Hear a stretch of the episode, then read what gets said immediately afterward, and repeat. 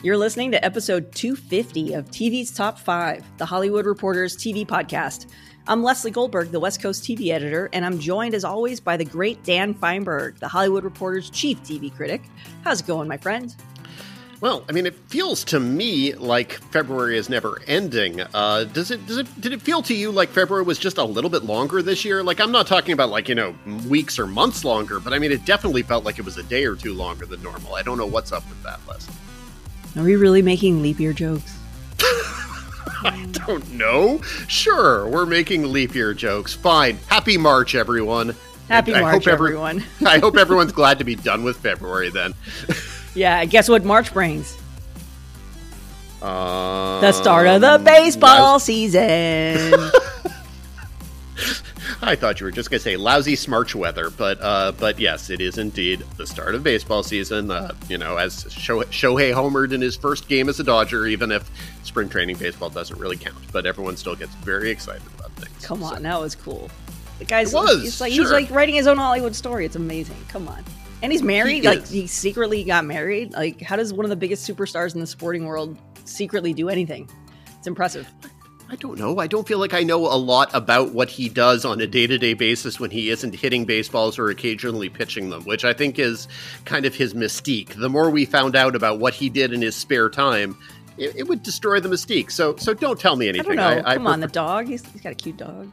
That was cool. I think I, I did know about the dog, so fine. Now I know multiple things about Shohei Ohtani, other than he hits a baseball very far and throws it very fast, which to me is all I need to know.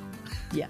Well, no one wants to hear us talk about that. Well, maybe like No. you know, 0.1 percent of our listenership wants to hear me talk about baseball and Shohei. Ohtani. I think So- it's close. I think it's closer to a solid one percent. I think there is a a core one percent of our demo that is strongly baseball friendly, uh, but that does leave a a core ninety nine percent that is perhaps not. Yeah. So for the core 99%, we're going to move on and start where we usually do with headlines. Number one.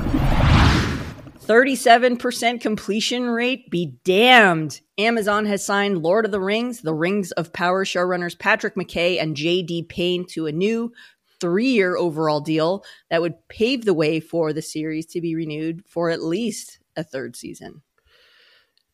Do you think someone at Amazon sees it as a bad sign that that that show has had whatever its title is for as long as it has, and I have never heard the title Lord of the Rings: The Rings of Power and had it sound right to me. Like it's the Lord of the Rings show, whatever it is. It's very odd to me that it has that full title, but As a headline writer, you're you're taught to never repeat words in the headline Oh. and the subhead. So the Lord of the Rings, The Rings of Power makes me insane every time I have to write it. Oh, for sure. And uh, uh, Walking Dead did it with one of the earlier spin-offs. There was Walking Dead Dead City, which also was uh, uh, tautological, redundant, however you want to put it. Yes, it's it was it was never a good title. I just wonder how many human beings in actual conversations are like, "Yo, have you watched The Rings of Power?" Because No, I don't feel that? like Oh, it's the exactly. Lord I of the Rings show. Yeah, there you exactly. are, which which I then know. becomes a conversation that could be had in one sentence that they make you have in three. So Yeah, Well I just flash back to every time there's a show with a title like this. I, I flash back to one of my my first jobs out of college. I was a copy editor, and uh, there was a I put a sign on my on my office door because I was at a really small publication that gave offices to copy editors, and it, it said Department of Redundancy Department, which is great copy editor humor, and I love it. And an editor removed it from the door, which was my sign that I was not at the right place. But anyway, moving know. on. I think I think an editor editing your copy editing joke is probably uh, entirely on brand and journalistically relevant. So anyway, continuing along with uh, with with headlines, um, the first two seasons of Yellowstone, you might recall, aired on CBS as a CBS event or something, and they were apparently Oh, strike successful. programming. It, well, exactly. But guess what? We don't currently, knock on wood, have plans necessarily, knock on wood, uh, for another strike. But one never knows, knock on wood. Uh, but CBS will air another Taylor Sheridan series. Uh, that would be the Sylvester Stallone vehicle Tulsa King this summer, ahead of the second season, which will return to Paramount Plus in the fall. I mean, honestly, it's kind of smart. It's not kind of smart. It is smart. It's probably cheaper to pay residuals to to, to find folks who wrote Tulsa King, uh, assuming that there is a writer's room for this Taylor Sheridan show.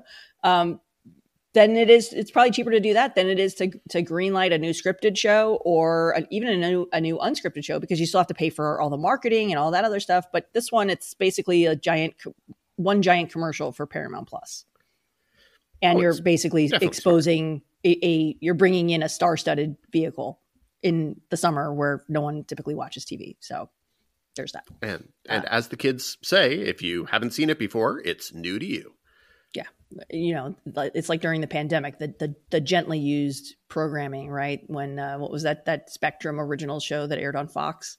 Was it LA's Finest? Yes, I remember that, that? show. Yeah, uh-huh. yeah, same idea. uh, in casting news, Nick Offerman and Betty Gilpin will co-star opposite Matthew Macfadyen and Michael Shannon in Death by Lightning, the Netflix series from the creators of Game of Thrones about President James Garfield.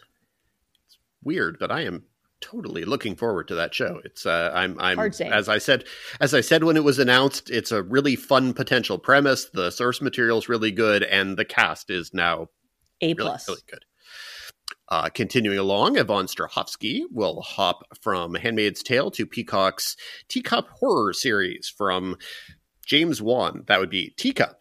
It's a horror series, not a horror series about Teacup or a horror series about the teacups ride at Disneyland, which I've been led to believe gives some people whiplash and other people nausea. Which one of those people are you, Leslie? The latter. Definitely nausea. The latter. Yeah. I mean, as I get older, I, am a Disney nerd. I love Disney Disneyland. I grew up going there. I'm born and raised LA. My wife and I got engaged at Club 33. We both love Disneyland. And as I get older, I cannot go on the teacups anymore. Like I'm barely able to go on Space Mountain anymore. Anyway, getting old sucks. Go on, move on. I'm trying. I'm trying. Oh, it's my turn. That's... Up next, Schitt's Creek favorite Eugene Levy has booked a recurring role in the third season of Hulu's Only Murders in the Building. He joins other new faces, including Molly Shannon and Eva Longoria. Number two. Pour one out for Che, y'all. Sara Ramirez apparently will not return for the third series of Sex in the City revival, and just like that, uh, the, that takes a fan quote unquote favorite out of the series. I don't know. Where did people end up on Che after the second season? The first season felt to me like all Che jokes out in the world, and then the second season didn't. You think I watch and just like that, Dan? I don't know. I think you. Do I seem like the right demo for that show? Uh, not the directly right. I'm the right demo for Sara Ramirez. Yes, exactly. I, I, I I loved Callie Torres on Grey's. I would have thought that, and I think she's an incredibly talented singer. I think we all know that she's an incredibly talented singer. Uh, but yes, um, fine, okay. Then in that case, if you don't have information on whether or not anyone is going to be excited or sad that Che is no longer a part of uh, uh, that show, certainly it has no meaning to me. I just know that definitely there were a lot of jokes about Che in the first season, and then maybe there just wasn't. I mean, I mean, spoiler alert: Che and Miranda broke up at the end of last season, so I guess it just seems the natural progression for the character to not be on there anymore. I don't know. You know, then you've got Sara at the same time on, on uh, her social media channels saying that uh, basically accusing in, in no specific words, but basically, if you read between the lines of her post, she's calling the producers, uh, saying that the character of Che was performative, which, I mean, it was the first non binary character in the Sex and the City verse, if we can call it a verse, but you, you get the idea. Wrapping up headlines, this just in Starz has renewed BMF for a fourth season, with the news coming a day before season three premieres. Light the fireworks. There you go. Number three. Up next this week, holy crap, what a busy week of series orders. Remember how I kept saying, oh my God, it's so slow, it's post strike, the air is, everything's contracting?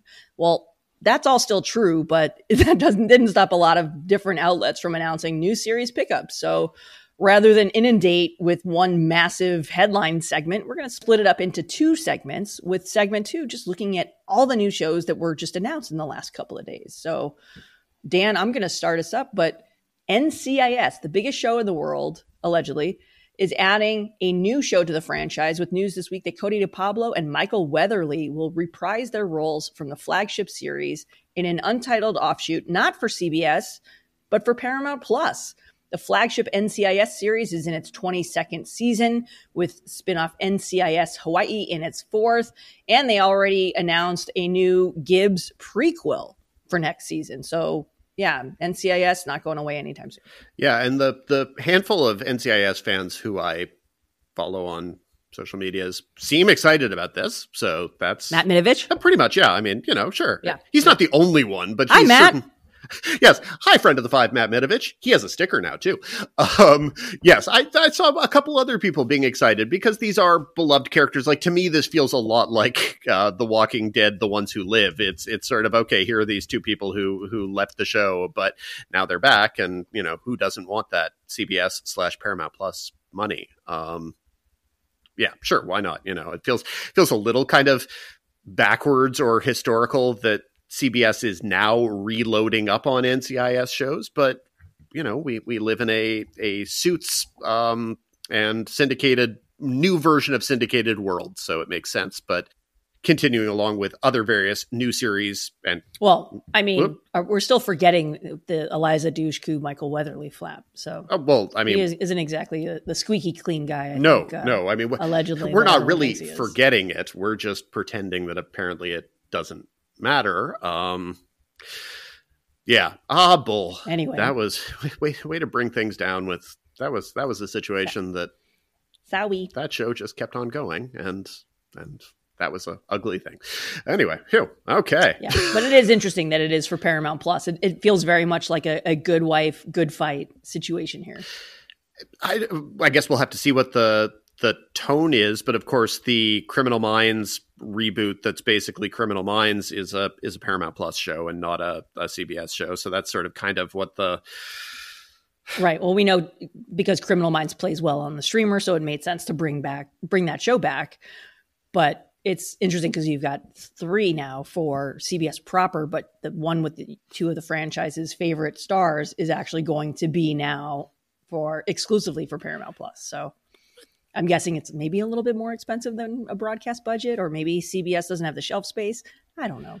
think- but it is it is interesting. It's just going to drive more people to watch that. yeah. I think I think it's kind of just the interplay between the two platforms and and their connectivity. I think that that's that's where we are. If you can get people to go back and forth, that's an added bonus. Uh, yeah, you you want people to watch both in an ideal world. You don't want to eliminate any single revenue stream. So why not? Uh, continuing along, also at Paramount Plus, uh, the streamers Showtime banner, which really just sounds very very strange to say, um, having Showtime as a banner of Paramount Plus. Um, well, anyway, they've Well, it's like FX is a banner on Hulu, right? yeah, and that still sounds, sounds strange to say. Um, it, it's confusing, but who knows? Anyway, um, Paramount Plus with Showtime, Showtime with Paramount Plus, whatever it is, has ordered a spin-off of Ray Donovan. It will be called The Donovans, with Guy Ritchie on board to direct. Yeah. Also interesting that this is going to go, not going to be for linear for Showtime linear. It's just going to, I guess, right? Maybe I'm wrong. I don't know. I don't know what, See? what Paramount Plus It's with confusing. Showtime is That's all- Showtime with Paramount Plus. That's all I'm saying Either here. way, if it if it airs on linear, it, it doesn't matter because it's all going to wind up on Paramount Plus anyway. It doesn't, but it's still like it's confusing for me on a uh, you know just on a when do I publish reviews level. It's it's becoming more and more confusing because things are kind of hitting a digital platform on Friday, but then they're airing on lim- linear on Sunday. And because we don't really know what the numbers for any of these things are, stop us if if we've said that one before. It's it. There's just no way for 250 times before. to, uh, I think we've said it more than once per episode. Yeah. Um, uh, but but I, it's the problem again with data that we will always say is that all we want to do is be a little bit more informed, and we're at a point now where we simply don't have a clue anymore on these shows that premiere on Paramount Plus on Friday and premiere on Showtime on Sunday. We we have no way of knowing who is watching shows how, and that is a tough way to to judge the health of an ecosystem. Yeah, but it is, you know, in, in terms of strategy, we know that Chris McCarthy, who's the the Grim Reaper of Paramount, as I like to call him, you know, because every time he gets oversight of a new network, he the first thing he does is gut it. Um, but we know that part of his strategy is doubling down on these franchises, right? Like we know that there's what three or four different billion spinoffs. There's trillions, gazillions, billions. I don't know. I, am making some of those up, I think. Um, but yeah, this plays into that strategy. So it not totally surprised to see you know them revisit a franchise like Ray Donovan, but yeah, it's just weird to and, keep calling it Showtime with Paramount Plus, Paramount Plus with Showtime, or eventually it's just going to be called Paramount. Yeah, that's call it all. Paramount. That's the confusion is is the the nomenclature on any but. The actual doing a spinoff or whatever of uh, Ray Donovan is actually entirely logical. I think that Ray Donovan, in my mind, like it's not a USA show because it was a darker show and a moodier show than a USA show, but I still kind of put the Ray Donovans of the world kind of in the same category, not necessarily as the Suitses, but I, I can see why it would be a show that would be getting rediscovered more and more now and why they would want to expand and extend that world. Ray Donovan, always a more popular show than necessarily my perspective dictated it was. Yeah. Yeah. It's your uncle's favorite show. Uh, elsewhere, NBC has gone sort of straight to series on a crime procedural called The Hunting Season. The network opened up a writer's room for the project more than a year ago as part of a new development pipeline that they're using this season. So, what's interesting about this to me is exactly that how they developed it. So we know that this season NBC is the only network making pilots. They have three pilots that they've picked up, and one of them, uh, the Jenna Bans drama, is was also picked up in February 2023, along with the hunting season, with mini rooms or writers' rooms being opened at the time to develop a bunch of scripts ahead of a presumptive series pickup. So the hunting season got straight to series. The Jenna Bans project got a pilot order, but it is a way of letting these shows find their footing before the network devotes money into making into either filming it or giving it a series green light. So it's a safer way, takes a little bit more time, probably a little bit more money, but there is a cost savings because you're not actually filming something. So interesting that that NBC is using two different development models and you look over at ABC, they're doing they switch to year round development, not that everyone else is doing that. CBS is going to continue doing that, but it is interesting to see a network like NBC doing the the script to series or or scripts to pilot process and, and multiple development models. Heading over to series pickups on streaming, Apple has ordered 10 episodes of Neuromancer, a TV adaptation of William Gibson's seminal 1984 sci fi novel. It will be run by Graham Roland, showrunner of the first season of Dark Winds, Really good show. People should check it out. Zahn McClarnon for Emmys, y'all. There you go. Over at Amazon, the streamer is teaming with the creators behind Outer Banks for the musical drama The Runarounds, which revolves around the band previously featured in the Netflix hit. So the band featured in Netflix's Outer Banks is getting their own show from the Outer Banks creators, but it's on Amazon and not Netflix. Elsewhere at Amazon, the streamer has also greenlit Overcompensating, a coming out comedy series starring YouTuber Benito Skinner, also known as Benny Drama. Meanwhile, we're still waiting for word on High School, which has been in limbo for nearly a year and a half at Amazon's Freevee. Freevee. At what point do we at what point do we just get really sad and give up the hope on that one? I can't tell you how many emails I send them and calls that I make going, what is going on with high school? They know. I know, like we all kind of know. We we've read, we can read the tea leaves. We're not stupid. It's not in production. It's been off the air for nearly a year and a half. No one knows what the future of Freevee is going to be. Amazon, as you've heard us discuss in a recent episode, Amazon saying nothing's changing yet, but we know that they don't really need two of the exact same services, really. So I don't know let's I, I, I hold out hope until it's officially canceled. So there's that. but also good luck having an LGBTQ show at Amazon after what they did to A League of Their Own and what they're currently doing to high school. Indeed. Netflix has ordered what it calls its first original medical procedural, which you think there's no way that's true, but it seems like it probably actually is, which uh, who knows? Anyway, it's titled Pulse, and it's from creator Zoe Robyn and uh, showrunner Carlton Cuse, with Justina Machado set to star. Netflix has also picked up Tires, a scripted comedy based on the pilot Shane Gillis previously posted to YouTube. So I guess they loved that Down syndrome uh, based monologue that Shane Gillis did on last week's Saturday Night Live. I watched a little bit of of that episode, Dan of of, of SNL, and woof. It, it that's my formal review. It wasn't very good, um, but boy, blue check marks on Twitter loved it. So that's a that's a thing. Um, yeah, people it, who pay for Twitter liked him. Great. It was not very good. Uh, as always with SNL, you're never really sure when it, the problem is the host and when the problem is the writers. But in any case, it did not produce a magical alchemy in which you went, ah, oh my God, he's hilarious. Now I fully understand why he was very, very briefly on the show before he was fired for being xenophobic and homophobic. Anywho. Anyways, and wrapping up this a busy week in series pickups, Ryan Murphy is back at FX with a new series called Grotesquerie, starring Niecy Nash Betts, Courtney B. Vance, and Lesley Manville. Murphy shared the news via a teaser on his social media, touting the show's arrival in the fall. FX had no comment. So interesting.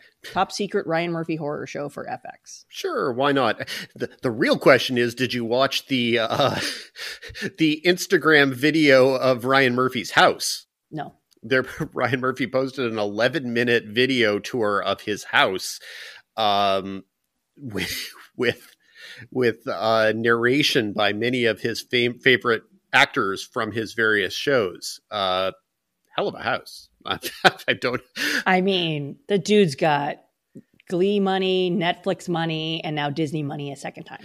Uh, there is there's no question he's doing okay. Very impressive house. Lots and lots of philosophy behind all of the interior design uh, choices. I'm going to be honest. I could probably not live in his house. I would be probably afraid of breaking absolutely everything because absolutely everything in that house is more expensive and generally just worth more than I am. So, yay. Don't say that, Dan. you are worth far more to me than anything in Ryan Murphy's house, you, including his whole house. You haven't watched the video. It's a nice house. I don't need to see the video to know how much you mean to me, Dan. Oh. You've never you've never hung up on me. Um Guess that's probably true. Excellent. I'll take yeah. it. Yeah. on that note, up next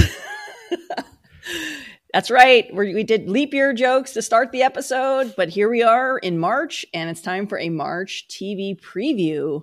Dan, I'm looking at this list, list that you send me over every time we do this segment, and there's so much stuff on it. But one of the things that really struck me is that there's not a lot of high profile debuts. I mean, there are a few. I'll run down those now. You've got The Regime on HBO, The Gentlemen on Netflix. Obviously, this month you got the Oscars. Apples Never Fall on Peacock with Annette Bening. The Girls on the Bus for Max after that thing was bounced around from the CW and Netflix. Season three of the former Peacock comedy Girls Five Eva arrives on Netflix. Manhunt on Apple TV. Palm Royale also on Apple. That cast is incredible. One of the things I'm really excited about is X Men 97, the animated show returning on Disney Plus. Then you've got probably the biggest launch of this month with the Three Body Problem, which is the new show from the Game of Thrones creators for Netflix.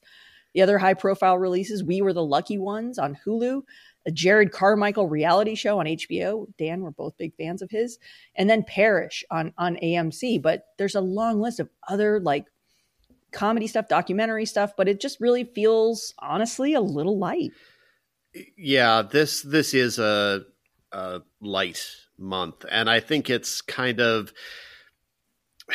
it's nestled between a, a, fairly big February. I think you you know you had yeah lots lots of fairly big stuff in February, and then you're going to get to April and May, and it's going to be a lot of the pre Emmy stuff, and uh, like I feel like every other day we're getting the announcement of one other limited series that's going to be popping up in in May as as which continues to be strange. Like we are heading towards an Emmy season in which the drama and ca- comedy categories are going to be close to vacated and all of the competition is going to be unlimited that is that is going to be really interesting to talk about and and reflect on no it's it's a uh, there are weeks towards the end of march where there's almost nothing at all premiering and i don't know if if there's there are going to be secret premieres, you you never know about that, but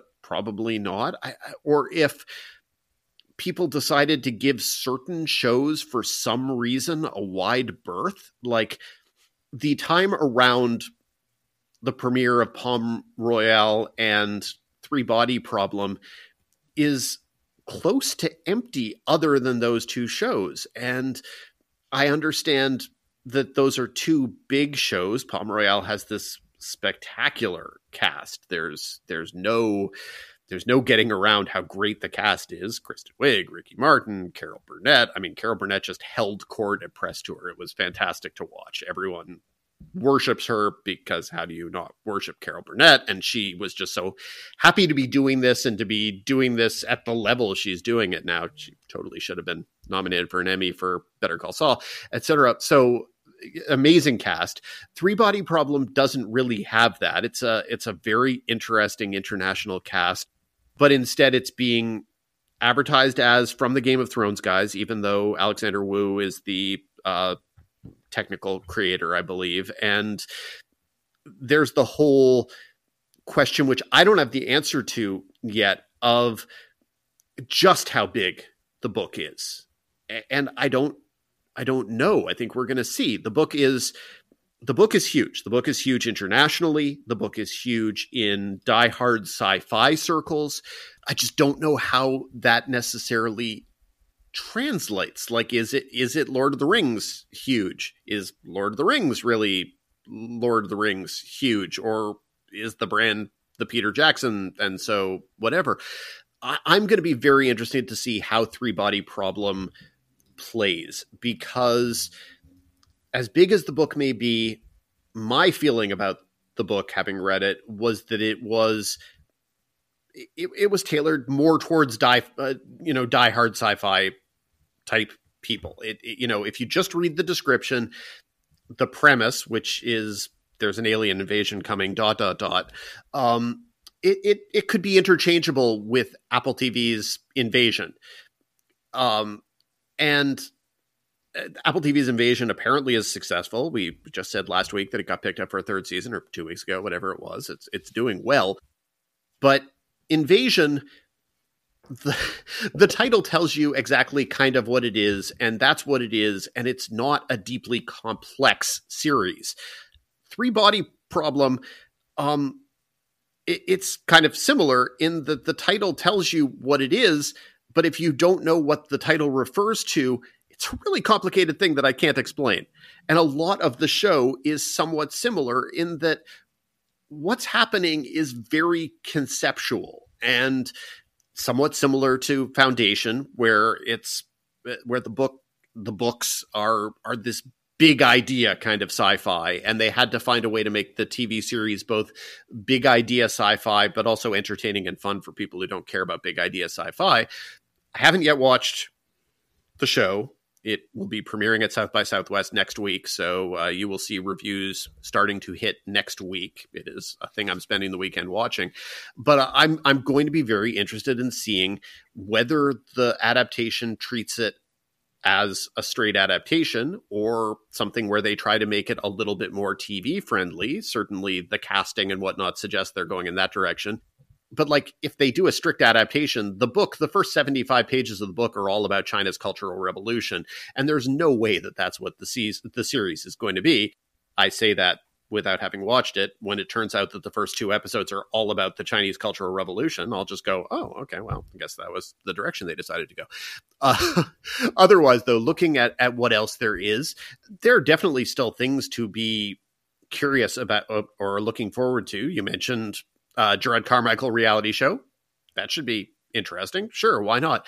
Manhunt is a little bit like the James Garfield uh, show. It's it's a really good historical concept. It's it's a really good story to want to get out there. Um, I'll be curious to see how it actually plays. Uh, but I don't know. I'm not. I, don't have built-in enthusiasm for the bigger limited series this month. Uh, things like Apples Never Fall, uh, which looks star-studded, but not necessarily necessarily my cup of tea. Maybe it'll turn out to be excellent. Who knows? Uh, we were the lucky ones. Good cast, powerful sh- uh, story with a Holocaust backdrop, etc. But you know, how is it going to play and what the audience is? I don't know. Uh, a lot of what I'm looking forward to this month are the are the, are the foodie type shows that people know that I like, even if I don't necessarily review them. I, I tend to talk about them in in Critics Corner and in my newsletter more than I write full reviews. So somebody feed Phil. Somebody feed Phil. Exactly. I will I will talk about that more in like 10 minutes, uh 20 minutes, 30 minutes after the interview. So anyway, um but yes, new season of Somebody Feed Phil, that makes me excited.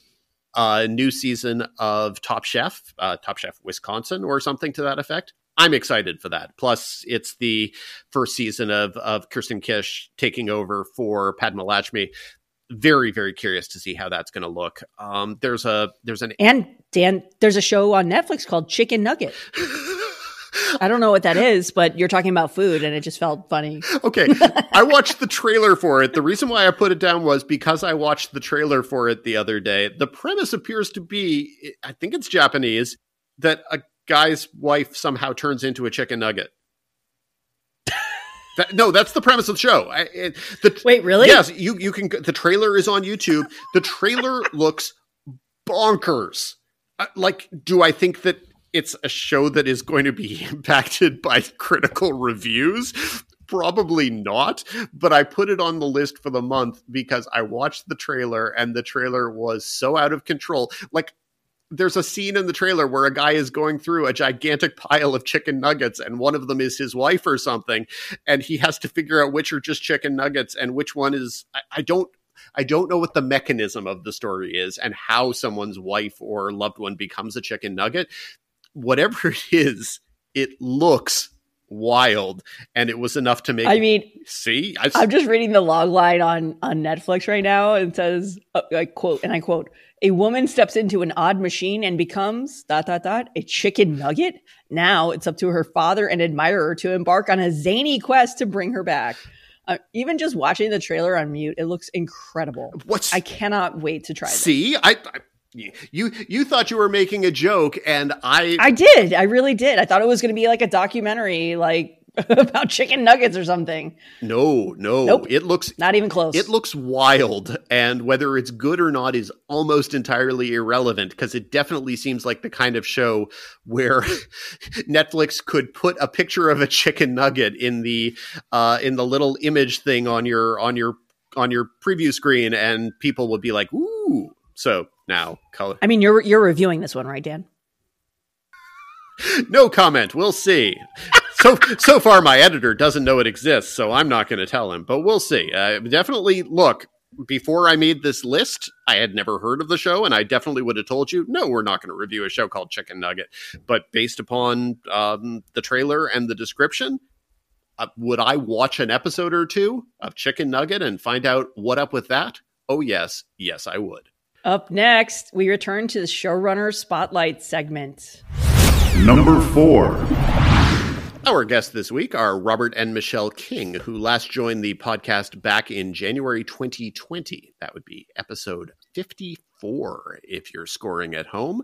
When we sat down together in person during a break in the Television Critics Association press tour to discuss their simultaneous work on Paramount Plus's Evil and The Good Fight, plus at that time, Showtime's Your Honor. The Kings are back, joining us virtually this time to talk about the Good Wife, Good Fight spinoff Elsbeth, which launched this week on CBS. The Kings are also currently working on the expanded fourth and final season of Evil, which will launch in May, and are currently casting Happy Face for Paramount Plus with Annaleigh Ashford and Dennis Quaid already on board. Thanks again for coming back to the podcast, Robert and Michelle. Thank you for having us. Our pleasure. Thank you. So let's start at the beginning here. When did the idea for a spinoff enter your mind? Was Elsbeth an idea that came to you, or did an exec kind of come in and say, you know, it'd be great if we could keep this this franchise going in some way or another? Well, I'll only speak for myself. It never occurred to me we were doing a spin-off. I know that that's certainly how it's been discussed. It was really very much a separate kind of show and such a completely different world that yes, there's Elsbeth Tascioni in the center of it, but it didn't occur to me that we were trying to continue on that world. That wasn't part of my conceit. And the show itself came about because over the pandemic, like a lot of people, we were catching up on TV or trying to because there were all these eight hour movie series that were like, okay, let's watch that tonight. We can get maybe an hour or two in. And it was just like, oh my God, can we just put on another Columbo? Can we just do something that it's not taxing? I don't need to read Dostoevsky to understand. And yet, it is really witty. It is early TV wit.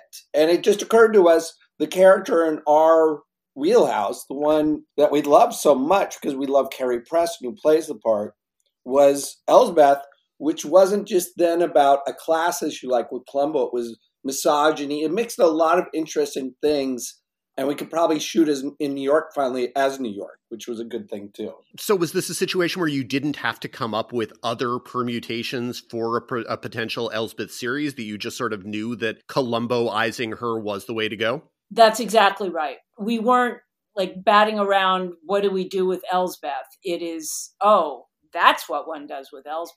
Because we were completely occupied with evil. So it was like I would say the good fight was some an executive coming to us like we want to keep Good Wife going, and we thought we were going to hand it off to a showrunner to do, and we were going to wave in Italy or something and say good luck with that. But we kind of got roped into that, and then Trump won, and it was just like, okay, this is fun. Let's keep going. But with Elsbeth, it was on its own. Michelle and I were just like, well, this would be fun TV. And not all TV has to be pretentious, so we kind of that idea. And did that automatically in your mind make it a broadcast show? Well, the structures suggested broadcast show to us. I mean, oh, Poker Face. Poker Face. I was going to say they do a similar structure on streaming, so I suppose one can do it either way. But no, it, it was it felt like a broadcast show to, to me. Yeah, I mean, the only problem with broadcast is 22 a year or whatever it is now. And that was the only thing frightening about broadcast. What's welcoming about broadcast is you have a definite yes at the beginning of the process and you have a definite no at some point in the process. There's not this, you know, development hell of streaming, which is, oh my God, just say no. Please just say no. Let us move on to the next thing. So there's a fun, not fun, there's an automatic start and stop date to your writing and you get pretty quick answers. I mean, at least and we liked the CBS collaborators, so it was there was not really a painful thought. And money. I don't understand why reader writers don't think about network TV. This look at where we were with all these years and decades of writers getting advantages in network TV. You know, there are financial advantages to network TV that is over streaming. And I really don't know why writers don't think about that more. yeah, that's a great point. But I do want to ask because The Good Wife aired on CBS. The Good Fight was for Paramount Plus because obviously they're trying to, to get more eyeballs to that service. And by eyeballs, I mean money. And then you, you're back at CBS with Elsbeth. I mean, knowing that ultimately this show will end up on Paramount Plus, does the platform impact the type of show that you're making? When you say the platform, you mean network platform. Does that influence it? Obviously, yeah, like if you're going to make it for streaming versus if you're going to make it for broadcast, because even like yeah. with this show, you're making it for a broadcast network, but ultimately after it airs on linear, it's going to wind up on Paramount Plus. So it's even though you're making a broadcast show, it's still going to be a streaming show. Right. I think we're really only thinking of it in terms of the immediate place it's being shown.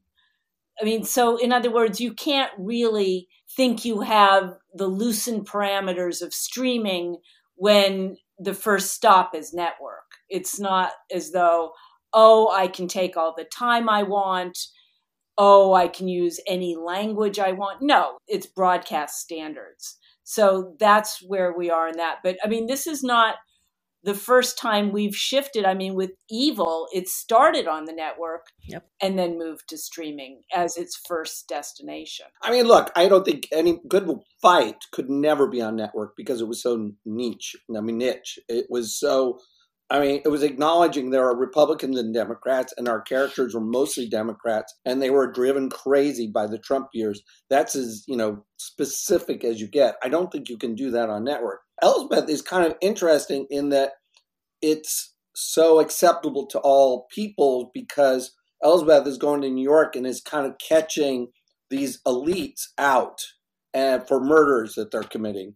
And so there's kind of a cool, and she's a little bit, you know, uh, Norman Rockwell esque, and she loves tchotchke. She loves little things. She loves cats. She loves, I mean, the show cats. She loves all these things. So you're kind of laughing at her, but laughing kind of with her because she's showing up a lot of people who seem entitled. You know, like Columbo. Yeah. Before we move on, but there are obviously going to be viewers who don't have Paramount Plus and may not have seen The Good Fight. Does it matter if viewers haven't seen that as they head into Elsbeth? Yeah, it doesn't matter at all if one has seen Good Wife or Good Fight to enjoy Elsbeth. And I can say that with some certainty because they test these things. They show it to a focus group in Las Vegas and they ask folks, have you seen The Good Wife or The Good Fight? And most or many of them had not. Which is a real ego boost. when you're looking for an ego boost, yeah. I've never seen that. What is that? Was it on TV? but it didn't impact how they enjoyed the show. That was the good side. And I would say that was one of the things when back in the pandemic we really wanted to do with some Columbo like show was not a show where you needed an encyclopedia to understand. Because I do think that's a lot of the superhero fatigue too, is just like, oh God, just kind of friggin' tell me a story. Preach, preach, my friend, preach. what were the challenges of getting your brain back into broadcast shape? Because as you said, you've, you've obviously you have gone back and forth, but you did get into a mode of okay, this can be 52 minutes. Okay, we can say fuck if we want to, etc. Was it at all hard to get back into broadcast shape?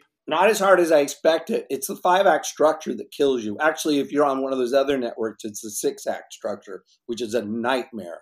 I mean, it's a hard thing to get your head around because, at least to us, we applied the four act structure to streaming, which prevented you from just going, okay, t- let's tell you know a binge watch plot and then do a cliffhanger at the end, and then that's our structure. You know, a four act structure really forces you to think, what is the major churn here that will make the audience go, okay, I'm interested in that. What's next? So I think it's a really interesting discipline, network TV, because it really forces you not to fall into this trap where I'm going to follow characters for a while, but then I need to end with a cliffhanger that's going to tell the audience to come back next week or turn on the next one. And I think that was good as discipline. It wasn't something that caused us pain or like, how are we ever going to accomplish this? It's a pretty natural place to be and the show lends itself to it. That's the other thing. Are, are, there certain parts of the lack of flexibility that you missed like for example part of the fun on good fight was always how deep into the show will the opening titles be? And that was and that was the thing that people would watch for like oh my god 35 minutes they did it again. Do you miss having the ability to just mess with the structure in that way yes, I miss that, and I miss the uh, main titles that you could do in streaming. I love having a minute just to throw visuals at the audience. You know, with Good Fight was the exploding things, and with Evil, I thought was a really good one too, which is all very sharply black and white images. Obviously, with network TV, it's like, oh, nope, three seconds you got, or five seconds. Now it's over. Move on with the show. So I want to talk about the tone because The Good Fight was a funny show but it was also an angry show. Evil is a funny show and a scary show, but it's also a show that's very uncomfortable with modern life. Elsbeth is the most content of your shows that I think I've ever seen. Was that something you guys needed, like on a psychological level yourselves? I think so. But what about, I'm sorry, what were you going to say? I was going to say, I don't know. It hadn't occurred to me as such. I mean, it, it was certainly, the tone is deliberate. It, we didn't just stumble into it. We were deliberately doing a lighter toned show. It didn't occur to me that it was something I needed personally, psychologically. We're big fans of comedy no matter what. And to give Carrie Preston a stage to show her chops, her comic chops, felt like a good opportunity you know, look, you're right about the good fight being an angry show, but it also ended with an anticipation that Trump was going to come back into everybody's lives, and which then happened. What was a week after we broadcast, and it was just like, eh, here we go again. That you know, at a certain point, you have to stop yelling at the kids crossing your lawn, and you know, just watch some fun TV. So anyway, I think we have. I mean, this company we're doing other more serious stuff, but what felt good about Elsbeth was having some fun and also John Tolins, who's going to be show running the series, is a very witty writer. And so that felt like a, a good marriage there. I'm curious though, with regard to that tone, how did the current state of the industry impact the show that you're making here with Elsbeth? I mean, one of the things that we heard after Ted Lasso connected was that buyers really did want more of that feel good type fare. Did that play a role in your thinking at all? I will just say for me, no because we've been around long enough that you know one minute is oh no everyone wants ted lasso and 10 minutes prior everyone wants true detective and the everyone wants lasts for a minute and it's cyclical and we don't get overly caught up in that the only thing that maybe i reacted was i watch a lot of tv probably more than anything now and there's an easy cynicism and darkness that is kind of being sold as seriousness. And it really, it's part of it is just breaking the cliche. You know, Cornfield Chase in North by Northwest was breaking the cliche of the dark alley. So it's why not? I mean, one of the reasons we pitched it, we said we want to show the New York that people think of in postcards, not the gritty New York of people running up alleys and running over cardboard boxes. It's like this is would be everything that would sell New York. And so I think a lot of that is just trying to go in a different direction. So Elsbeth as a character has always been a spice. She's always been a condiment to the other storytelling. Was turning her into an entree easier or harder than you expected? It was easier in writing and uh, an expectation of it being hard in execution. And so we had a lot of conversation with Carrie that way. Carrie was very aware of it too. Like, okay, there's always a moment in the show where she and the bad guy kind of look at each other and look into each other's souls and say, I, you know, you're the funny one. No, no, you are funny. And there's just a sense of there's an undercurrent of something where is this still an act or who is she? I mean, there's still a question. And again, I think our guide is always Columbo because Columbo is a character that wasn't meant to be in the main event. But when Peter Falk grabbed hold of it, it became the main event in a way. So I do think Carrie has that ability to turn what is probably a frivolous side into you know someone that you kind of want to see every week.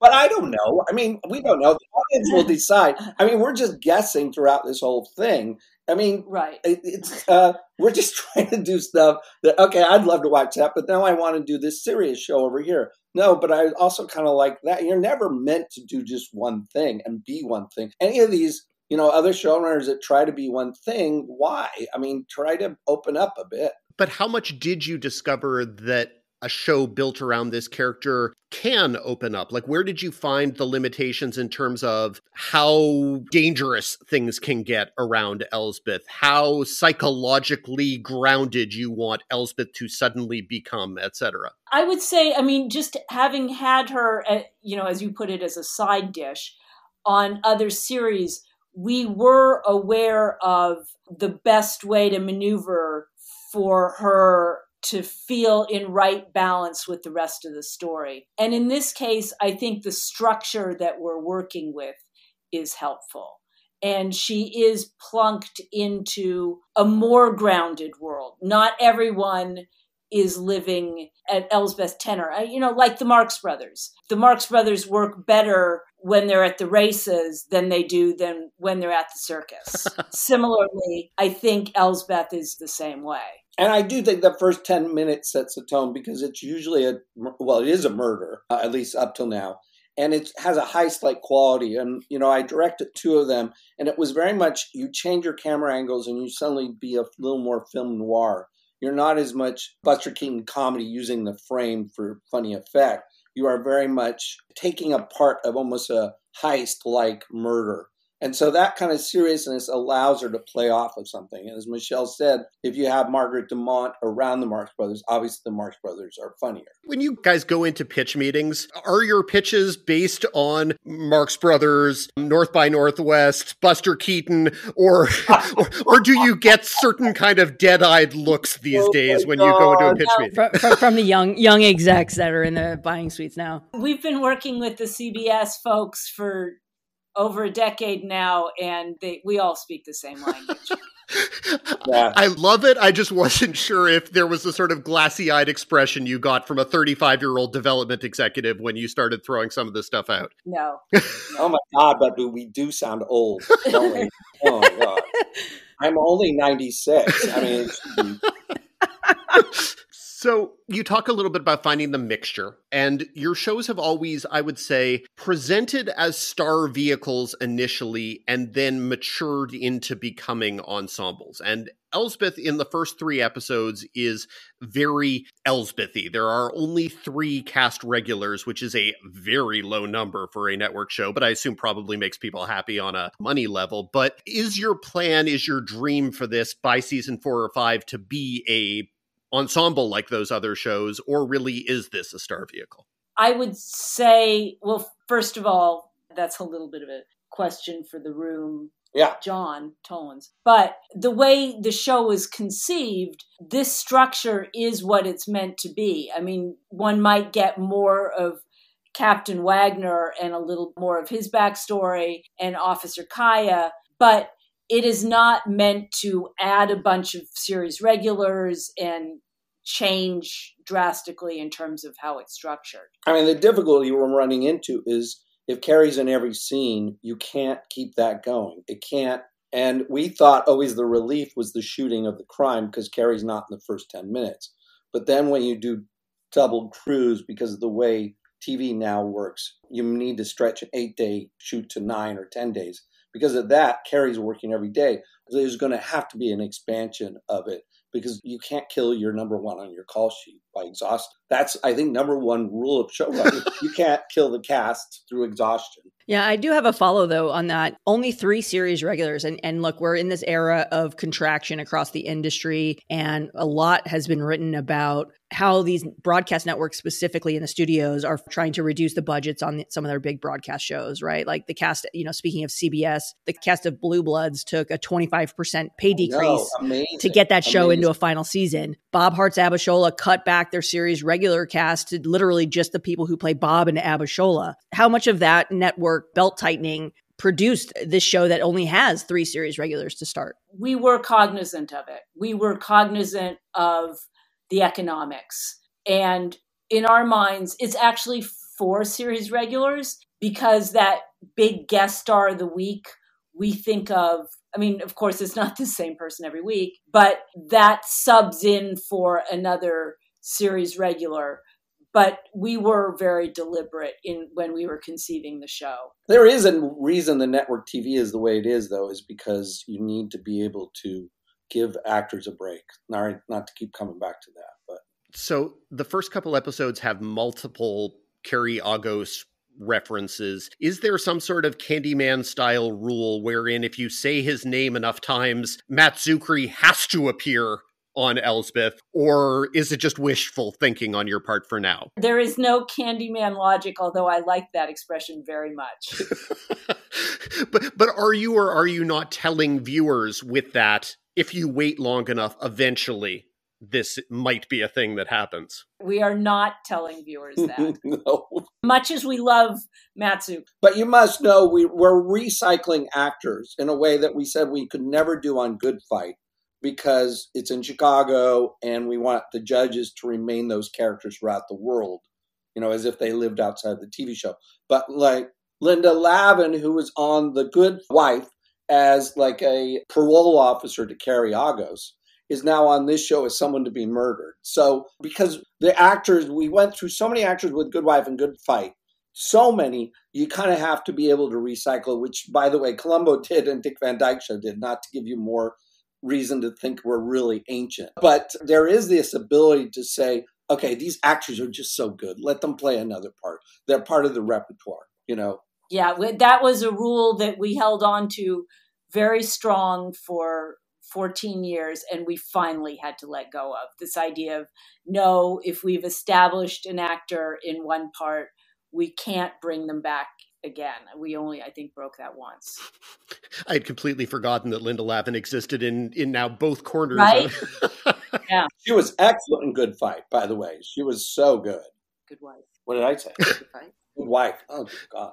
Okay i do that all the time but it's not my show so So, okay, we started with Michelle saying that she didn't view this really in her mind as a spin-off. Then we got into you guys saying what kind of the rules are that you give yourself. So, in your mind, how much is this or is this not a shared universe with The Good Wife and The Good Fight? I have no way to answer that because we I don't think this is like the Avengers universe where okay, they probably are living in the same world but different timelines. I mean, I mean it's New York and she does say that she was a lawyer in Chicago. But I don't want to, you never say never because you never know what will come down the pike. I mean, you never know whether you really want to use Julianna Margulies as a killer or something. So, what are you going to say that their Alicia Florrick can't be in this show as playing another part? So, anyway, that's the only reason I think I hesitate. But yeah, I mean, we're trying to remain true to the idea of Elsbeth Tascioni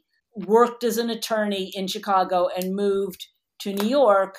So it isn't as though she's had a memory wipe and she doesn't remember any character that she ran into. The change is that we are now taking for granted that actors that appeared as characters in other shows can appear as different characters in Elsbeth. That's the change. Does that make sense? Oh, it makes total sense. It's just going off of what Robert was saying with the, you know, Avengers and Marvel comparison. We've talked to enough of the head writers, quote unquote, as they like to be called. Oh, from- head writers. They're showrunners. Call them what they are, Excuse Dan. Me. Don't head buy this writers. Marvel crap. Come on. They're coming around and calling them showrunners because they realize everybody else is like laughing at that. Sorry. also, isn't this in the new like WGA rule where they have to identify an actual showrunner? Like, isn't that what part, one of the things that y'all went on strike for? That was a win of some kind. Yeah. I said it in quotation marks to start off with. I promise. Okay, so you have all these Marvel showrunners who we've talked to on the podcast, and they talk about how they have these conversations about the people who they have access to, the characters who they have access to. And that's not an approach that you're taking like with this. Like, okay, here are two attorneys and one government figure, future senator, whatever, who we'd love to work in. You guys don't look at it that way at all. Not at all. I mean, the only thing uh, was one that was fun on Good Wife and Good Fight is you would think, okay, who should enter the narrative here? In fact, one of the reasons we brought Elizabeth Tascioni back in Good Wife is the character Alicia needed a really good lawyer that was not within her firm because she was in trouble and she didn't trust anybody at her firm. And in the room, we were saying, well, what about Elizabeth? We haven't seen her since season one. So we kind of brought her back, not as a straitjacket, more as to free the the mind to go in a different direction with the narrative. And we want to talk a bit about evil as well, but one last Elsbeth question, and I don't remember if we did this in the Good Wife, Good Fight or not. It's not a thing that's in the first three episodes. Do we at some point go home with Elsbeth? And what was the process of figuring out what this woman's apartment looks like? Because I feel like that's a, a major kind of question for me. I know that the room has been playing with that a great deal, and they are figuring out what kind of New Yorker Elsbeth wants to be. And that's part of the fun that's as the series is unfolding. And also, you'll see in these episodes, Elsbeth is becoming a new person because of these cases. Like someone will redesign her look, somebody will help her find an apartment or a different apartment. Each case seems to bring about a different part of Elsbeth being turned into a New Yorker, which is fun, I think. That is fun. So Paramount Plus announced that Evil is ending with its fourth season, but they also ordered four more episodes to help you guys bring it to a natural conclusion. Can you talk a little bit about what reasoning the execs had in telling you that they didn't want to do a fifth season and how you turn that into four additional episodes to conclude the story? I think I would spin that slightly differently, which was they really like the show and wanted to honor it by giving it a chance to wrap up in a way that honored the show, as opposed to just cutting it off at the end of the fourth season, which certainly could have been the case. So, allowing us the shortened fifth season, the four episode fifth season, is a way to give the fans and us a sense of closure. I think you guys know how this business is changing. It's a show that was doing well for them, but aging shows don't do as well as new shows because of subscription. And so it was a very good show that was doing well for them. And we're just glad that they gave us the opportunity to. Because what's really odd is nine of the episodes were shot and completed before the strike. And so we still had to wait till after the strike to do the 10th episode or half of it. And so we brought everybody back in December and do that. And then we were given this ability to bring the room back together for these last four, which is a great thing because I think you'll really like the episodes, especially when you play all 14 together. That's just like going back to the way TV used to be done. It's really, I think, mammoth in its undertaking because the first episode we shot was like a year and a half ago. I mean, it's we don't usually wait that long between the shooting and the streaming. So it's just interesting to kind of bring it all together. I think you'll like it, but I think that is it. The economy of the business is changing, which you guys know more than anybody. Well, Michelle called the last four kind of a season five to some degree. What was the approach, or what is the approach that you're taking in terms of how those four episodes are going to feel? Well, we have to be cognizant of it is, in fact, a fifth season, but it will air right after season four. So, I mean, typically a new season, people are waiting 10 months or something before it starts up again. That won't be the case. It will be the next week. So, we're having to be aware in the storytelling of yes, this is a defined period for us, the writers and creators, but for an audience, it'll probably feel like one long. Like in the plot, it's the next day, you know, from the end of 10 to beginning of 11, it is the next day. Had you in your mind had a sense, either from the beginning or any point in the first three, four seasons, of where the show was going to end? And is that where these last four episodes take you, or is it to a different ending or a different kind of ending? It is the same thing like with Good Fight, where we knew the region of the ending, and then you react to what's going on in the world. Because very much like Good Fight, evil is about the world we're in today and the evil that we all perceive around us. It has a supernatural element, but the supernatural element might be a personification of the psychology of the show. A lot of big words just to say that we want to have our cake and eat it too. We want to comment on the evil we're all seeing in politics and the world and comment on how much of it might be a spiritual world problem. In the aftermath of the, the show ending news, a cast member effectively pitched Netflix picking up the show because it definitely didn't sound like you guys were ready to, to hang it up just yet. But have you had any conversations about selling the show elsewhere for new seasons, not just licensing? We have not. At this point, we're just focused on making that last fifth season as satisfying to the audience and to ourselves as we can, and the actors as we can. It's a testament to how much actors love a working together and doing this material that was written, and it was very sweet in its way. It's also, you know, we all know that economic gods are smile and frown wherever they will, and all we can do is sit at our typewriter and Zoom with other people and commiserate. I mean, does Evil feel like a franchise that could become something that you spin off the way that may have seen additional life in Good Wife and Good Fight? We love these characters, so I would never say no, but that's not a conversation we've been having. I mean, the bottom line is horror is not a genre that goes away, and horror with some comedy is really fun and should be fun to people. So yeah, I mean, but we don't want to feel limited, just like the Good Fight, Good Wife world, to that, and we don't want to feel limited to horror because we did a show. As ancient as we are and refer to old things, we hopefully have a lot more years left to do a lot more shows because we have a lot more we want to do. Yeah. And speaking of what else you guys have coming up, you're also working on a new show for Paramount Plus, Happy Face, based on the podcast with Annaleigh Ashford and Dennis Quaid, one of my favorites. What was the appeal there for you both? It's just the most fascinating story imaginable. And this, you know, Melissa Moore did the podcast And we were captivated when Jennifer Cacicio, who's running it, came to us and Liz Glotzer, who also runs the company. And she loved the podcast, said, This speaks to me. We heard it and said, Oh, yes. You know, that who doesn't want to know more about this young woman who at 13, 14 discovers that the father she adores, in fact, is a serial killer. You know, who doesn't want to know how that plays out the rest of her life? And what's fascinating is the double facedness of it that you could be one person at home and another person out in the world killing people, you know. So Happy Face is named after the Happy Face killer, but it really is the story of his daughter.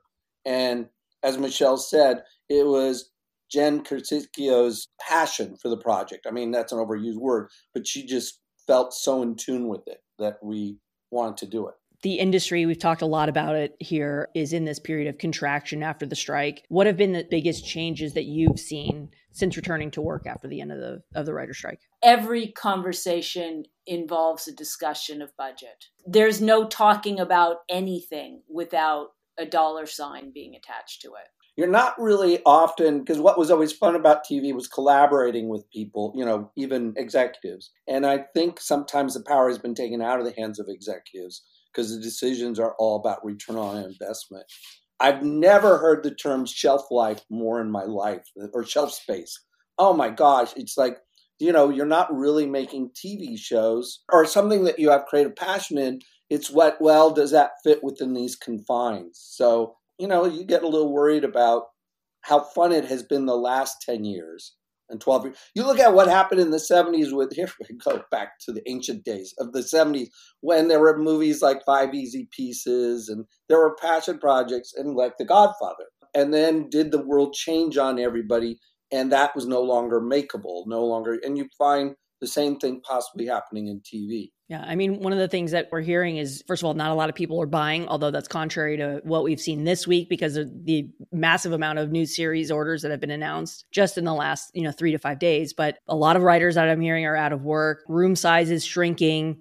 And now it's like if you're launching a room, one of the things like I was curious what your staffing process was like for Elsbeth, because one of the things that I'm hearing is not only is the room smaller, but it's so much more competitive for anyone who's hiring that some showrunners are being inundated with writing samples, not just from you know, big agencies like the CAA, WMEs of the world, but the smaller management companies are also submitting. Like, there's you're just flooded. Any writer who's staffing a room is just being flooded with these emails with lists of people to to consider because so many folks are out of work and there's so much competition for the same job, effectively. I would say that the hiring on Els, we were very fortunate. It is approximately the same size as every other room we've worked with, and they are great writers.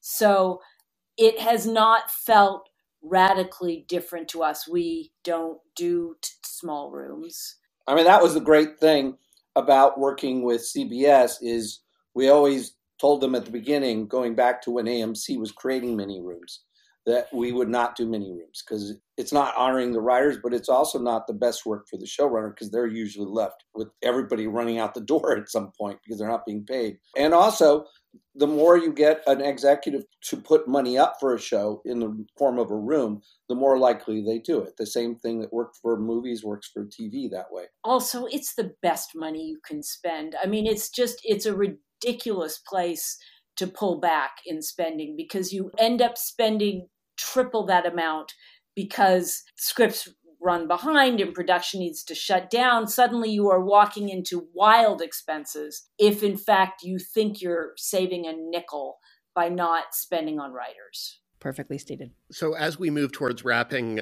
we always close by asking what you're watching, but first I have to skip around a little bit. Have you guys watched this week's Survivor premiere yet? Yes, I'm there. I'm sorry. I watch it live. That's how stupid I am. Yes. Do you guys still get excitement out of seeing ads for your shows during Survivor? Because I know you're fans.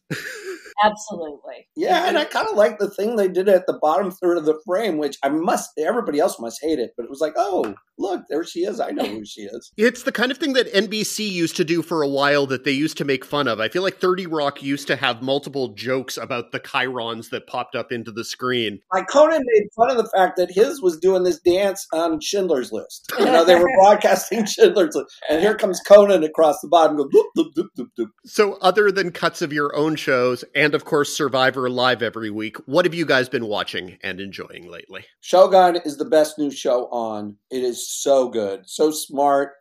I mean, I've only seen the two episodes, but the second episode was, if anything, the first episode I thought, okay, this is like Silence, the series, like the Martin Scorsese movie. But with the second episode, you start to see all the uh, threads come together. So I really love that. And Mr. and Mrs. Smith is terrific. Uh, have you guys already seen it? Yep. Yeah, it's wonderful. Excellent. Well, thank you guys so much for joining us again. We always appreciate it. Thank you guys so much. Thanks so much. Elsbeth airs Thursdays at 10 p.m. on CBS and streams on Paramount Plus. Evil re- will return to Paramount Plus in May. Number five. Up next, we wrap things up with the Critics Corner. Among this week's major new launches, you've got the completely made up adventures of Dick Turpin on Apple, the new season of the recently renewed BMF on Starz, and a bunch of broadcast returns with The Cleaning Lady, Animal Control, and Alert on Fox. Dan, what do you got?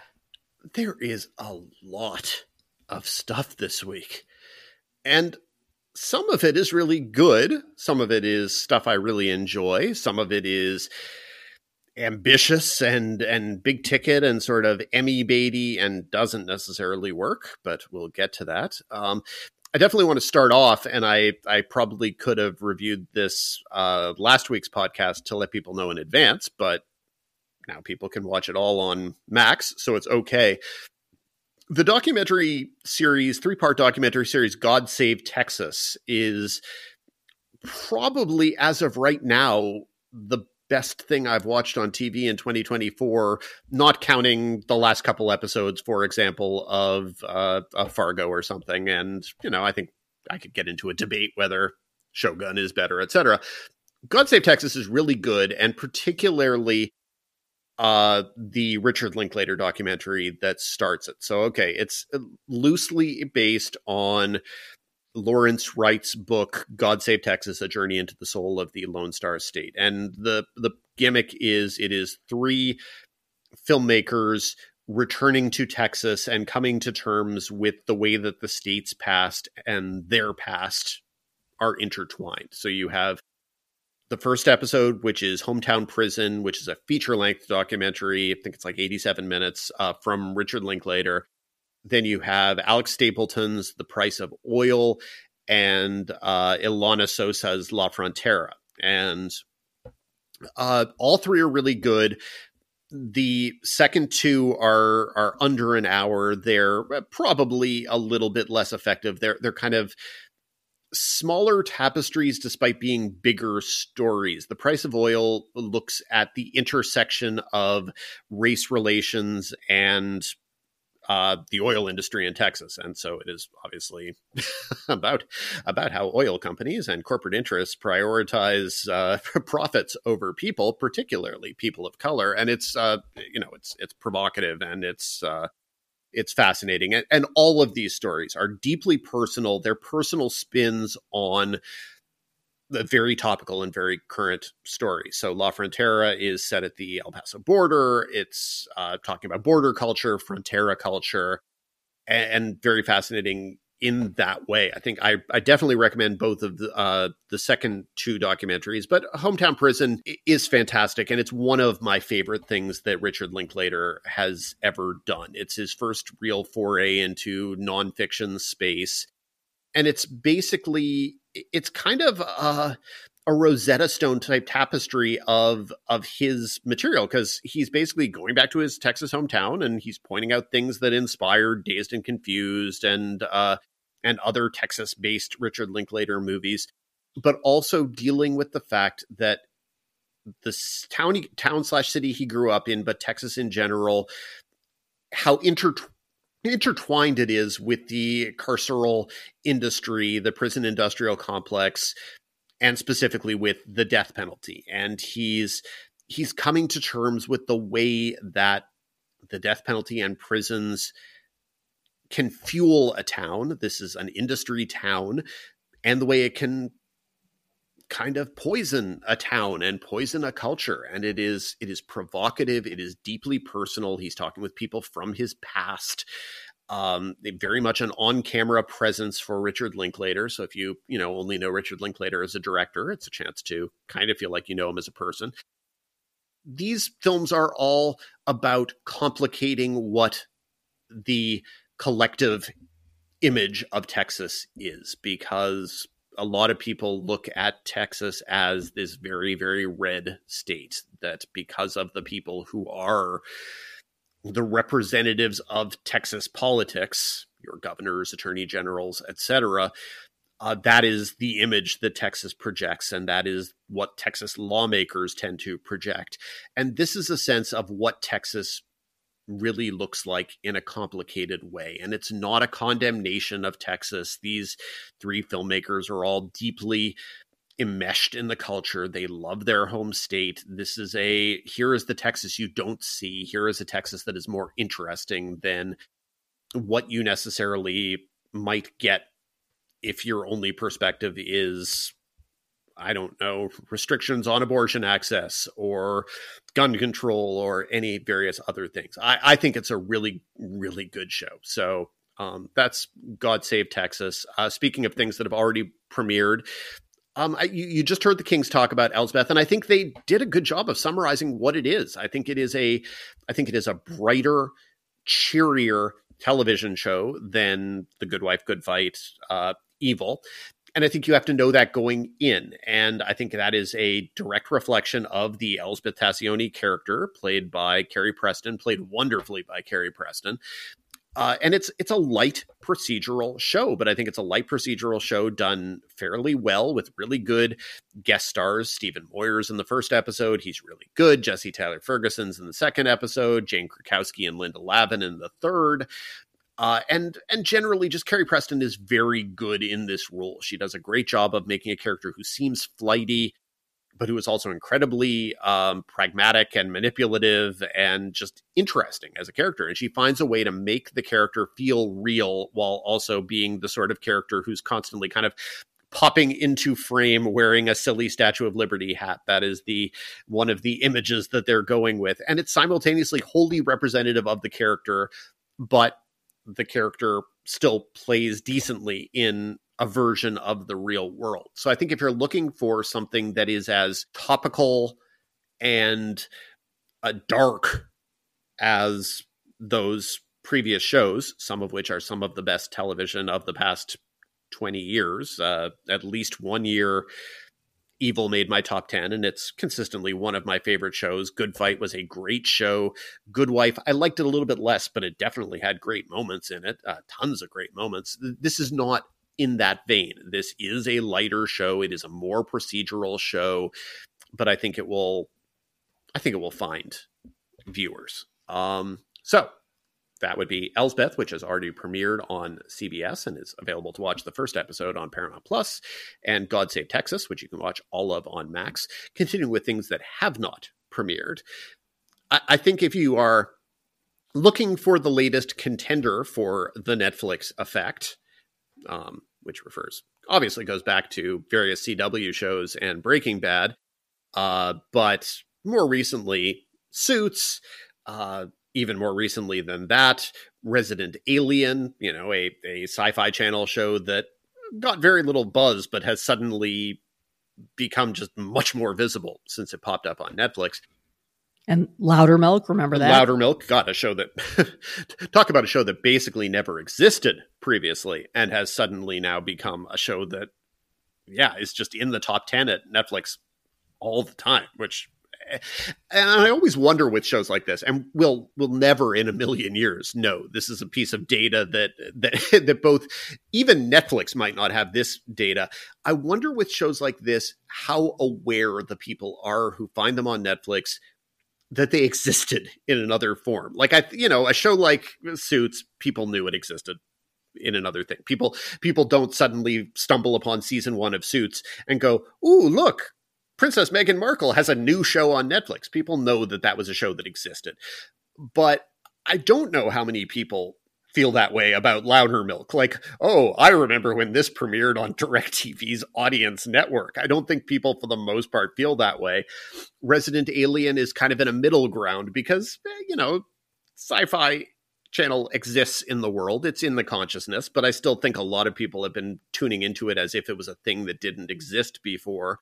Uh, I think this week's interesting test case on that is going to be The Tourist, uh, which aired on Amazon in its first season, and I, I, felt like some people kind of were aware it existed, but it wasn't. Uh, or was it Max? Now I don't even remember. It might have been Max. Whatever it was, it aired somewhere else, and it wasn't wildly successful. But I think people knew it existed because, you know, Jamie Dornan is is kind of a a specific type of movie star. He's not a big star, but I think some people really love him either from the Fifty Shades movies or uh, you know other various different things. But it didn't make a large cultural impact. I think it's very possible that it might suddenly now do that because the first season has been on Netflix for a couple of weeks and it's been kind of reliably in the top 10. I like to glance at their top 10, even though I don't have a clue what it means. Uh, you know, sure, why not? Uh, but it absolutely feels like the kind of show that people are going to find on Netflix and have no idea that it existed anywhere else, and uh, are just going to are going to dig it. It's a very juicy, high concept uh, premise. the The first season's premise is dude wakes up after a car accident in small town in the Australian outback with no memory of who he was, and suddenly people are trying to kill him, which suggests something about who he was. Uh, the the whole premise of the first season builds to the idea that maybe he discovers he wasn't such a good person and we we've watched him for 6 episodes thinking he was likable or lovable and maybe he wasn't the second season takes the action from the Australian outback to Ireland, which means different set of beautiful locations, but I still miss the outback. But uh, Ireland is lovely too and he's getting closer and closer to figuring out who he was and who he was turns out to be darker and darker as it goes along very twisty very um, irish crime family E. and the show is all built around jamie dornan being extremely both hunky but also funny and being very good at that and and how great danielle Macdonald is as the aspiring australian police officer who who falls for him over the case of over the course of the first six episodes and continues to be over the next six. I, I thought that the start of the second season was a tremendous amount of fun. It was it was twisty, it was entertaining, it was very very funny. Lots of very good Irish guest stars um, some of whom you'll recognize, some of whom you won't, but just a really good cast. It like with the first season, the actual answers very rarely were as satisfying to me as the the mystery and the process of trying to unfold them. Uh, but it's a pulpy show that has a very good sense of its limitations. It rarely tries to be more complicated than it it is. It doesn't try to be more thoughtful than it is. It just tries to keep the plot moving, keep things twisty, and keep its actors in the forefront. And I, I think it does a very good job of that. Uh, by the end of the the second season, like with the end of the first season, I didn't completely buy where it was resolving, where things were heading. But I feel like it does like with the first season, it sets up a second season. Uh, the first season set up a second season. The second season, I would say, probably sets up a third season. And uh, I can easily imagine this becoming a big show for Netflix. Again, whatever that means, who knows? I can imagine, though, this being a big Netflix effect show. Um, and then continuing along at Netflix, and there's very little to say about it Somebody Feed Phil is one of my favorite shows on TV. I, I love Somebody Feed Phil. Uh, uh, Phil Rosenthal, creator of Everybody Loves Raymond. is just a, a great and likable host if you like the thing he does. I do know people who who find him unbearable, and that makes me a little sad because I find him lovably charming, which is what he goes for. Um, and this season is eight episodes. Previous seasons have been either five or six. And uh, yeah, I, I love Somebody Feed Phil. So really continue consider this to just be a uh, public service announcement. If you didn't know that Somebody Feed Phil was back, now you do.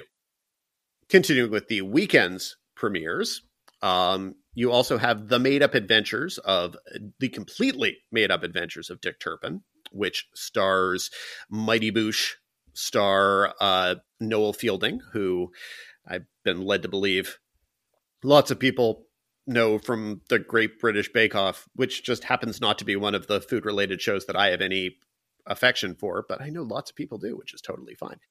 Uh, so it is the it is the completely made up story of a very real British highwayman named Dick Turpin.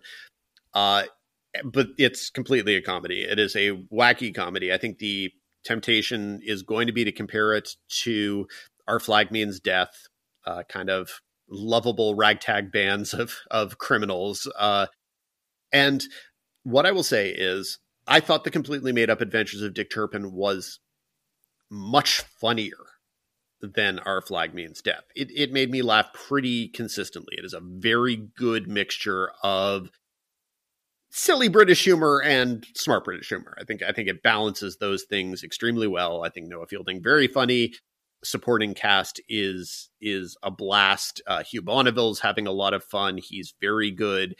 Ellie White is very good in a supporting role. There's a lot of highwaymen and highwaywomen. Uh, there's they're coming out this spring for whatever reason. There's a Disney Plus show from Sally Wainwright that's coming in March that we we didn't mention. Uh, that is also a a highwayman show. I'm not completely sure why that is a thing that we're doing. Maybe it's the new murder mystery. Uh, it's this month's version of murder mysteries. So, yay.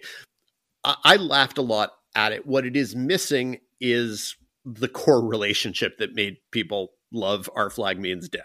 And that is not a small thing to be missing. People really flocked to Our Flag Means Death in large part because of the love story at the center. And that was for me always the thing that was most effective about the show, or the most effective about the show from once they started doing it. And and this misses that. This absolutely is much more, you know, being silly and funny and silly and funny and silly and funny, bringing in um, guest stars who are fantastic if you are a fan of of British television. So people like uh, Jessica Hynes, um, Diane uh, Philomena Cunk Morgan is is in one episode. Connor Swindells, who people will know from Sex Education and from Barbie, is in multiple episodes. Dolly Wells, bunches of people who are really really funny funny British actors are are here, and it's um, again, I laughed at it fairly hard at times. Didn't feel much for it. So you can decide if that's a thing. Also, this is an easy one. You'll you'll absolutely be able to tell fairly early on if the if the foppish British tone, and it's very much from a Monty Python, Blackadder, you know, just generations of British type humor. It's you, you you know you know what it is when you see it, and either you will laugh at it in the beginning or you will not. I did. And then last of the things I'm talking about this week is probably on some level the biggest of the things premiering this week, and that would be The Regime on HBO, which premieres on March 3rd. And it stars Kate Winslet as the head of a crumbling authoritarian regime in an unnamed Central European country. Uh, it is created by Will Tracy, who was on the writing staff of Succession and also co-wrote the menu.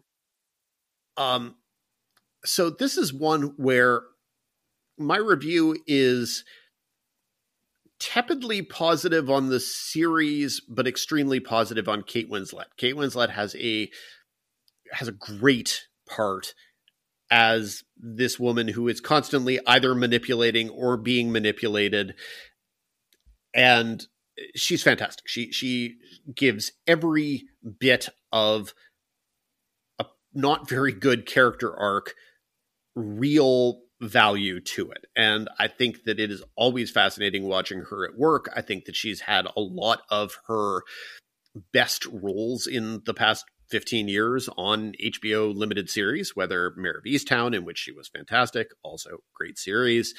Uh, Mildred Pierce, in which she was fantastic, very, very good series. The series here, though, I don't think is honestly very good at all. And I think the series around Kate Winslet's performance is getting worse for me the more I think about it. It's one of those things where a performance will grab you immediately and it will stick with you and apparently it will stick with you long enough to write your review.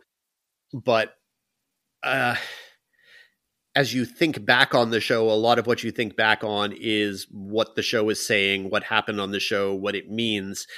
And a lot of the satire here is very flimsy. It is it is like okay fine authoritarian regimes are bad i don't need a tv show to to give me that scathing perspective it's it's not connected enough to reality to be smart in that way and it's not whimsical and distanced enough from reality to be effective in that way. It's just kind of stuck in the middle.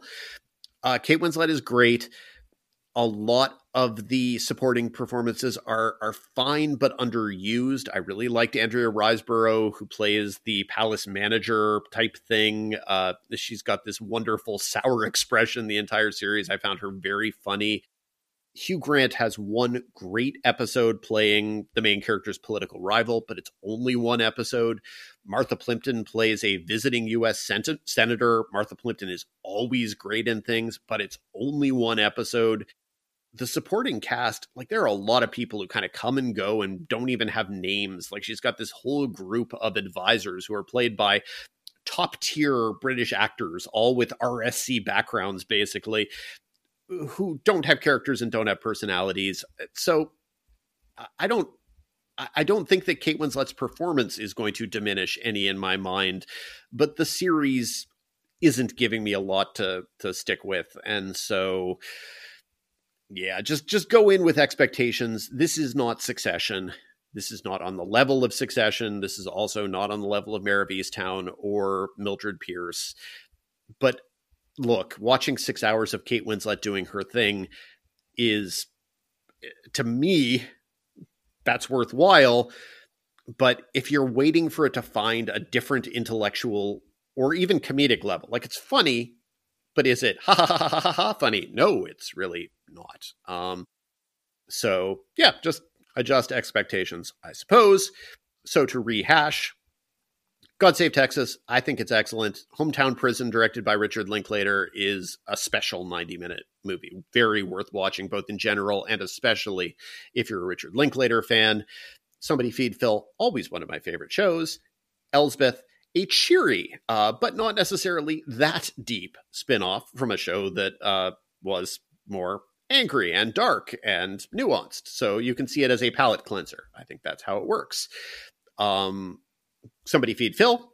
Always love Somebody Feed Phil. The Tourist. Check it out if you were aware it existed before. Uh, the second season is as good or better. If you weren't aware it existed before, I think you'd probably like it. I think we're about to see Netflix push the hell out of that show, and it would not surprise me to see it become extremely popular. Completely made up adventures of Dick Turpin made me laugh, didn't necessarily make me feel. Is that a bad thing? You'll decide for yourself but it did make me laugh. And the regime, Kate Winslet is very good. The show around her, a little bit disappointing. Deep sigh. For more of Dan's weekly recommendations, be sure to subscribe to the Hollywood Reporters Now See This newsletter and bookmark thr.com slash TV dash reviews for more. That feels like a good place to wrap things up. Thank you as always for listening to TV's Top 5, the Hollywood Reporters TV podcast. Be sure to subscribe on all of your various podcasting platforms. If you like us, rate us. If you really like us, write a little reviewy thing. Those suckers help spread the word of mouth. Come say hi to us on social medias. We're still there, somewhat. Different places, different times, etc. Lesley's making a face as if to say, not much at all, but you know, come say hi. Lesley is, as always, at Snoodit with two O's I am, as always, at the Fien Print F I E N. But if you have questions for future mailbag segments, and we've got a couple uh, that have started to trickle in, but it might be time soon for another mailbag segment, you can email us at TV's Top 5 at THR.com. That is TV's Top 5, the numeral 5 at THR.com. Until next week, Lesley. Until next week, Dan, and happy 250. Same to you.